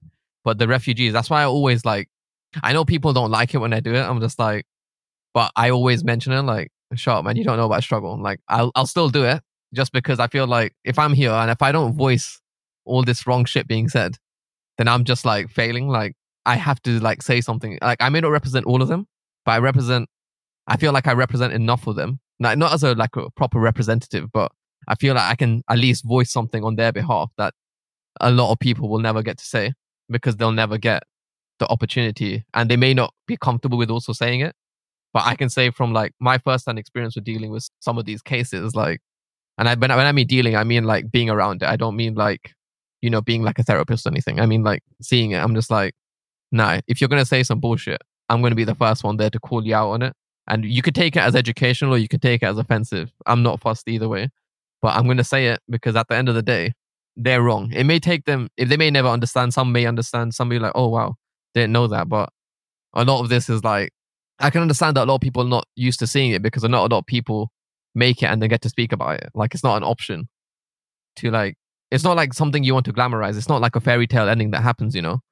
And I can tell you, like, in my head, like, I was in, I had like fairy tale imaginations, like, obviously to end up getting back, like, I'll be like, by this point, I'll be in a big house. I would have made it, I'd have gone clear. But obviously, I still knew a bit of me knew that I'd have to live in this for a bit longer, but just with less of those impacts, if that makes sense. Just sadly, the mentality is it you get stuck. You just want to be stuck in the mentality for as long as possible, whilst you try and put yourself through that to make it. Which I understand that a lot of people are going to say, "Oh, different struggles are different," you know, stuff. But in terms of what the, what a refugee would have been through, like I'm like, or like anyone anyone in this kind of environment and i'm saying i still have it better off than a lot of people. As i said like i'm as i said i'm fortunate to be where i am. So like that's why i'm like i will say it. I know it's gonna like piss people i know it pisses people off on the regular when i have to say it. I'm glad that as i said that you understand this like or like you've at least experienced it and you're open to it like because like that's like that's like so like you know reassuring. It's like someone did take something away. I can explain something. I think the reason people get offended is when people might interpret it as as an attack. Their pain, no, maybe their pain doesn't mean enough because you know, oh, okay. all of us get, all of us are in situations where stuff stresses us out. Mm-hmm. And what people don't like is if you turn around and said your stress isn't real stress. Mm-hmm.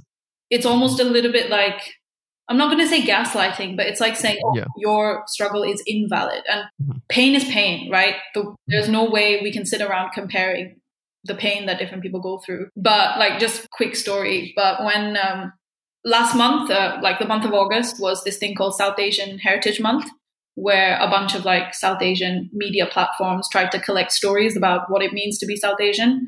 Um, so I spoke to my mom about my granddad. I didn't know a lot about him, like growing up, what it was like.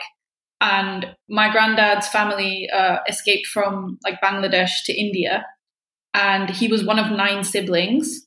So when he escaped to India, he got himself a job, and his job was to basically one by one settle all eight siblings into India. No parents, no help. He didn't know anybody in a new city. He was working full time. And most days, like my mom said stuff like they would just drink a lot of water if there was nothing else to eat. Sometimes, if somebody had like extra biscuits or dry food, that would keep them going. Eventually, when all nine siblings were in a brand new city, it was really rough because it was just like young people all trying to take care of each other with nobody looking out for them. And I remember like a few months ago I I was moving house and I was stressed out about like paying rent and managing my bills. And I sat there listening to my mom say this and I was like, wow, I, what am I, what am I stressing for? Like what it, I'm worried that I have to pay a hundred quid more a month when my granddad like didn't have solid food for a week. And I'm not saying that my stress doesn't matter, but yeah, you, you have to real, like some people, their, their real life stuff is, and, and he was one of those people, like when it comes to glamorizing, when I was younger, my granddad was never somebody who would be like, oh, you have it so good. You moved to the UK, good for you. He was always very much like, just do it, do whatever you need to do my granddad actually taught me English. So I don't think I'd be an English teacher if it wasn't for him. And every time, like, obviously, I've been in those situations where I was in India and we were considering if we would move out here. This must be the reason he was the first person to say, go for it. Go, go to that new school, go to the middle of nowhere and settle down because I can do it. So you can definitely do it. So, yeah, just perspective. The next time you're worried about money or just some type of kind of something that might seem quite stressful, maybe just remind yourself that it's not that bad and things will be okay. Yeah. So one thing I did want to add was that I'm not trying to always, you know, like people that maybe listen to the thing that I'm always trying to invalidate their pain or struggle. I, that's not what I'm trying to do. I'm just, I'm trying to educate. I just don't have the nicest way of putting it sometimes. Like the only way I may do it is maybe do it in some blunt way, which may not work well with a lot of people, which I acknowledge. Don't worry, I acknowledge. And I try to learn from it. whether it, I put it into a joke or so, but I do acknowledge that obviously. Um, I need to find what is it a better way to articulate it than the way I usually do, um, because I do understand that people will take it as an attack. But people who know me probably know at this point it's not meant as a personal attack. It's meant to be like, shut up for a second, listen to this, and then make a comparison to it. Like It's, I think it's just it's just awareness, like because Yeah. maybe because of the, the school that I teach in, I Mhm. wouldn't have listened to it and taken it as an attack. Yeah. because that's real. Like what you spoke about was real stuff, straight up. And I'm not trying to say that like when you're wealthy you have no issues, but when you're when you have money, you have options.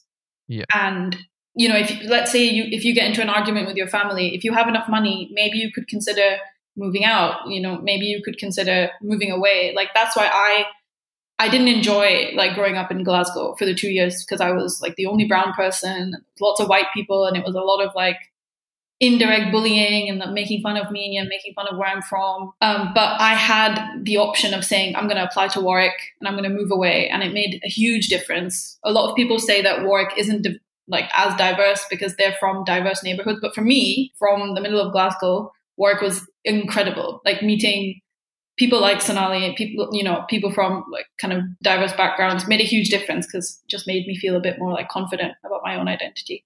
Yeah, yeah, I was I was in the same boat. I found it pretty pretty diverse. One thing I did want to mention was uh so you back in school now? School starts next week. Yeah, so at time of this you'll be back. Yeah. How are you with that? Because I know like every other day I feel like I'm seeing articles about oh they're they're only going to be students are only going to be in the half the time or they're going to be in full time and okay no they're going to postpone it and It's is it all kind of a bit up in the air at the moment? yeah. from March, everything's been up in the air. Everything like things can change in a week. But I think one, I just accepted that. I'm just like, if they change, they change. There's not much else I can do. I want to go back. I, I, I want to see the kids I teach. Um, it'd be nice to just catch up. Like the kids I teach are hilarious, and we have so much fun. So if, I'm looking forward to that. But if, if it, yeah, if stuff changes, I don't know if we go to into lockdown again because Birmingham's got quite a few cases, and then we'll just have to see what happens then. have they told you of any, I guess, social distancing measures? Because I don't know if you saw the news where um, I think Boris Johnson's cameraman or whatever fucked up. So basically, they were trying to show a classroom being socially distanced here, and Boris Johnson was telling, you know, like trying to preach to them. And then the camera pans, and you see everyone stuffed into the corner of the room. I'm like, you're a fucking mug. You don't know. But that, that, that that's the truth of these politicians that was exposed. I was just, I was just like, was it live?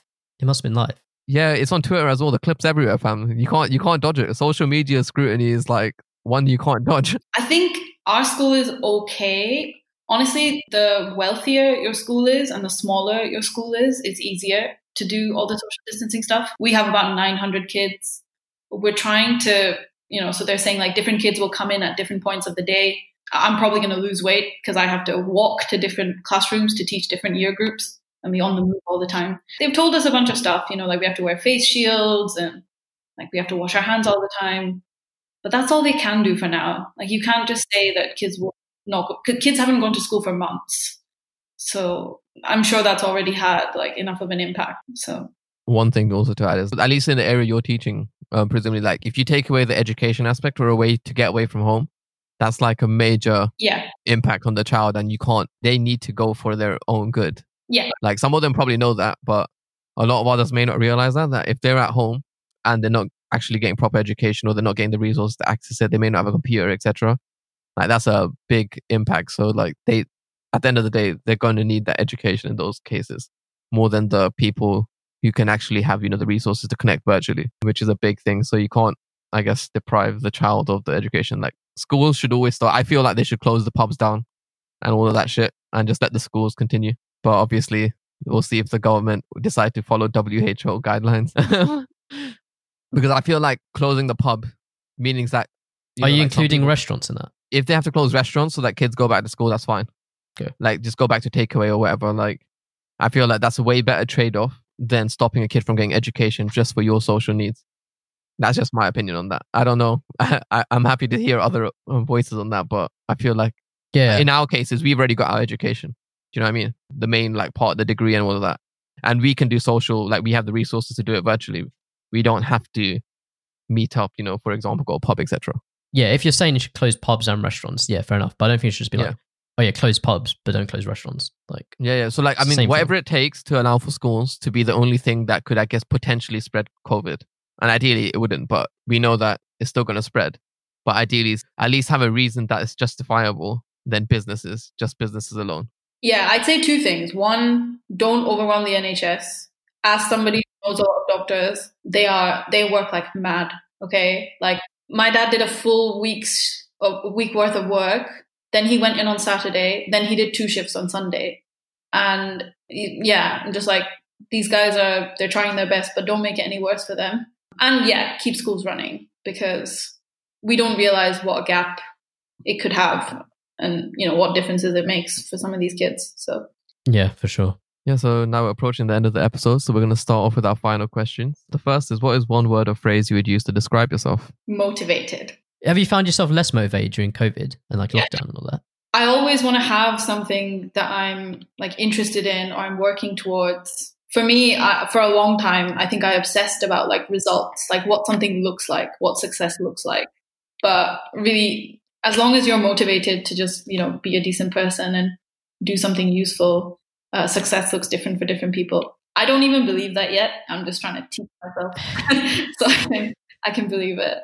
But yeah, Uh, second question. So this is a this is quite a harsh question we have in here. Uh, one I'm yeah not sure how I feel about it, but you, this is one you uh, you wanted to answer, and this is uh how have you broken someone's heart in the past? I know. I, I, I heard that no one's picked this before. Because I've moved around a lot, I've been in a lot of situations where I got really close to people and then suddenly I had to go. And when I was younger, I didn't really know how to navigate that. Um, so when I was like 16, 17 years old, uh, there was somebody from my school in India that I really got on with. And, it, you know, it, it might be weird to be like, yeah, teenagers fall in love, but I think we did. And it was really nice. Um, but then I had to leave. I had to go to Glasgow. I had two options. One, I was going to try and do some kind of long distance thing, but I put myself first because I knew that the move was going to be quite intense and I just wanted to focus on settling in. So I basically said to the other person, like, no, I can't do anything. Sorry. I don't want to be in a relationship. I just want to focus on settling in. And they, they completely understood it. It wasn't like a uncomfortable situation, but it was just really sad. Do you uh you spoken to him since? Yeah, yeah, we're actually like on speaking terms. Okay, cool, cool. But it's always something that we'll, you know, be a bit kind of sad about. Yeah, and um, the final question is what has been your most memorable third wheeling experience, whether it's someone third wheeling you or you third wheeling somebody else? I mean, I think Sonali talked about like third wheeling me and my boyfriend, so that's covered. um, but if you speak to him, he will honestly tell you that he third wheels me and Sonali, uh, which is cool. Um, yeah, so when I was in on my year abroad in Canada, Canada finishes earlier than the UK in terms of uni. So I was off for a lot longer in the summer and everybody was making travel plans. So I was like, okay, where are we going to go? Uh, a bunch of people decided that they wanted to do like a, you know, like 10 cities and a massive trip. And I didn't think I wanted to kind of travel for that long just for money reasons like it's quite expensive. So i one of my housemates who's a girl said we're just going to do like five cities and we'll keep it quite small. It'll be you and me. And i was like great cool i'm happy to do that. And then there was a guy that she was like oh he doesn't have anyone else to travel with so can he come with us? Oh, like yeah that's fine. Really didn't think anything of it but the more we kept traveling the more they were like into each other and i can tell and it was really awkward because we booked all of our accommodation together. So you know we'd be in a, a bunk bed situation where there's three bunk beds but the two of them are spooning and then I'm, I'm on a different bunk bed just like oh my god i don't want to be here. It got to that stage where like we are in san francisco and it was a hotel room with two beds so the, the two of them were in one bed and i was in the other one and I was just like, oh, I don't want to be here. in the beginning, honestly, they would ask me if I wanted to join. I don't think they meant like sexually. They were just like, hey, we're all going to watch Made in Chelsea together. Do you want to join? And I was like, no, I'm traveling. Like, I don't want to watch Made in Chelsea. Uh, no offense to anyone who likes Made in Chelsea. so, yeah, that was it really. Like, I we were in LA and they actually finally got together in a club. And I was like, right, this is my time to book my ticket and go straight back to the UK. You guys go to Vegas and, you know, like sex it out. Get it out of your systems because you, you, when you're around two people who are into each other, you can feel the energy. Mm, yeah. So, yeah, for sure. Cool, awesome. And yeah, any people at all you'd like to nominate to come on the podcast? Yeah, I have like three people I want to say. So I want to nominate this girl called Preeti, who runs a podcast herself called It's Pretty Personal. I think she'd be great. She just talks about a lot of South Asian stuff. And She's on tomorrow. yeah. oh, nice. Oh, good. Yeah.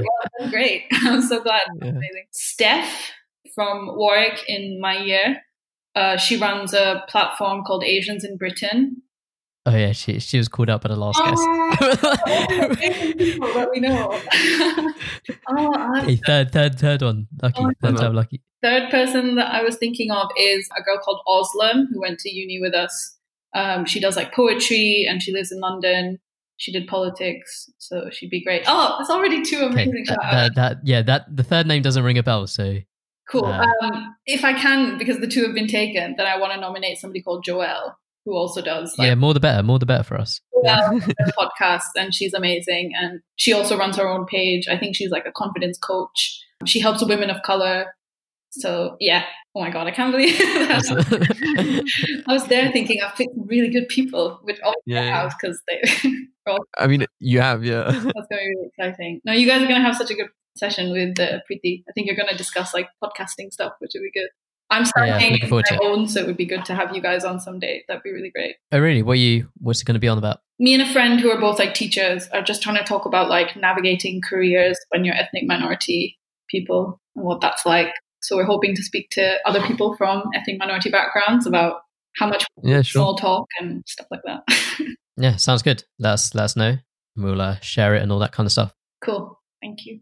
And the final bit is a shout out, so you could, I guess, promote also wherever you'd like. Do you have anything in mind? yeah, just want to promote like mental health stuff in general. Like, come when it's September, a lot of people will be either going to uni or starting back at school again. So just be aware of how that's going to affect your mental health and speak to someone you trust. And just you know, it's all good. Just be open about it. Shouldn't be a stigma. That's it. Aaron, yourself? Okay, let's see. This episode is going to be released in how long? In a couple weeks. So I think. Okay, let's see. I'm going to say I have written something on my blog about starting uni.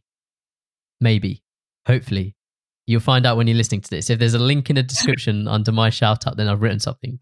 So hopefully, I have.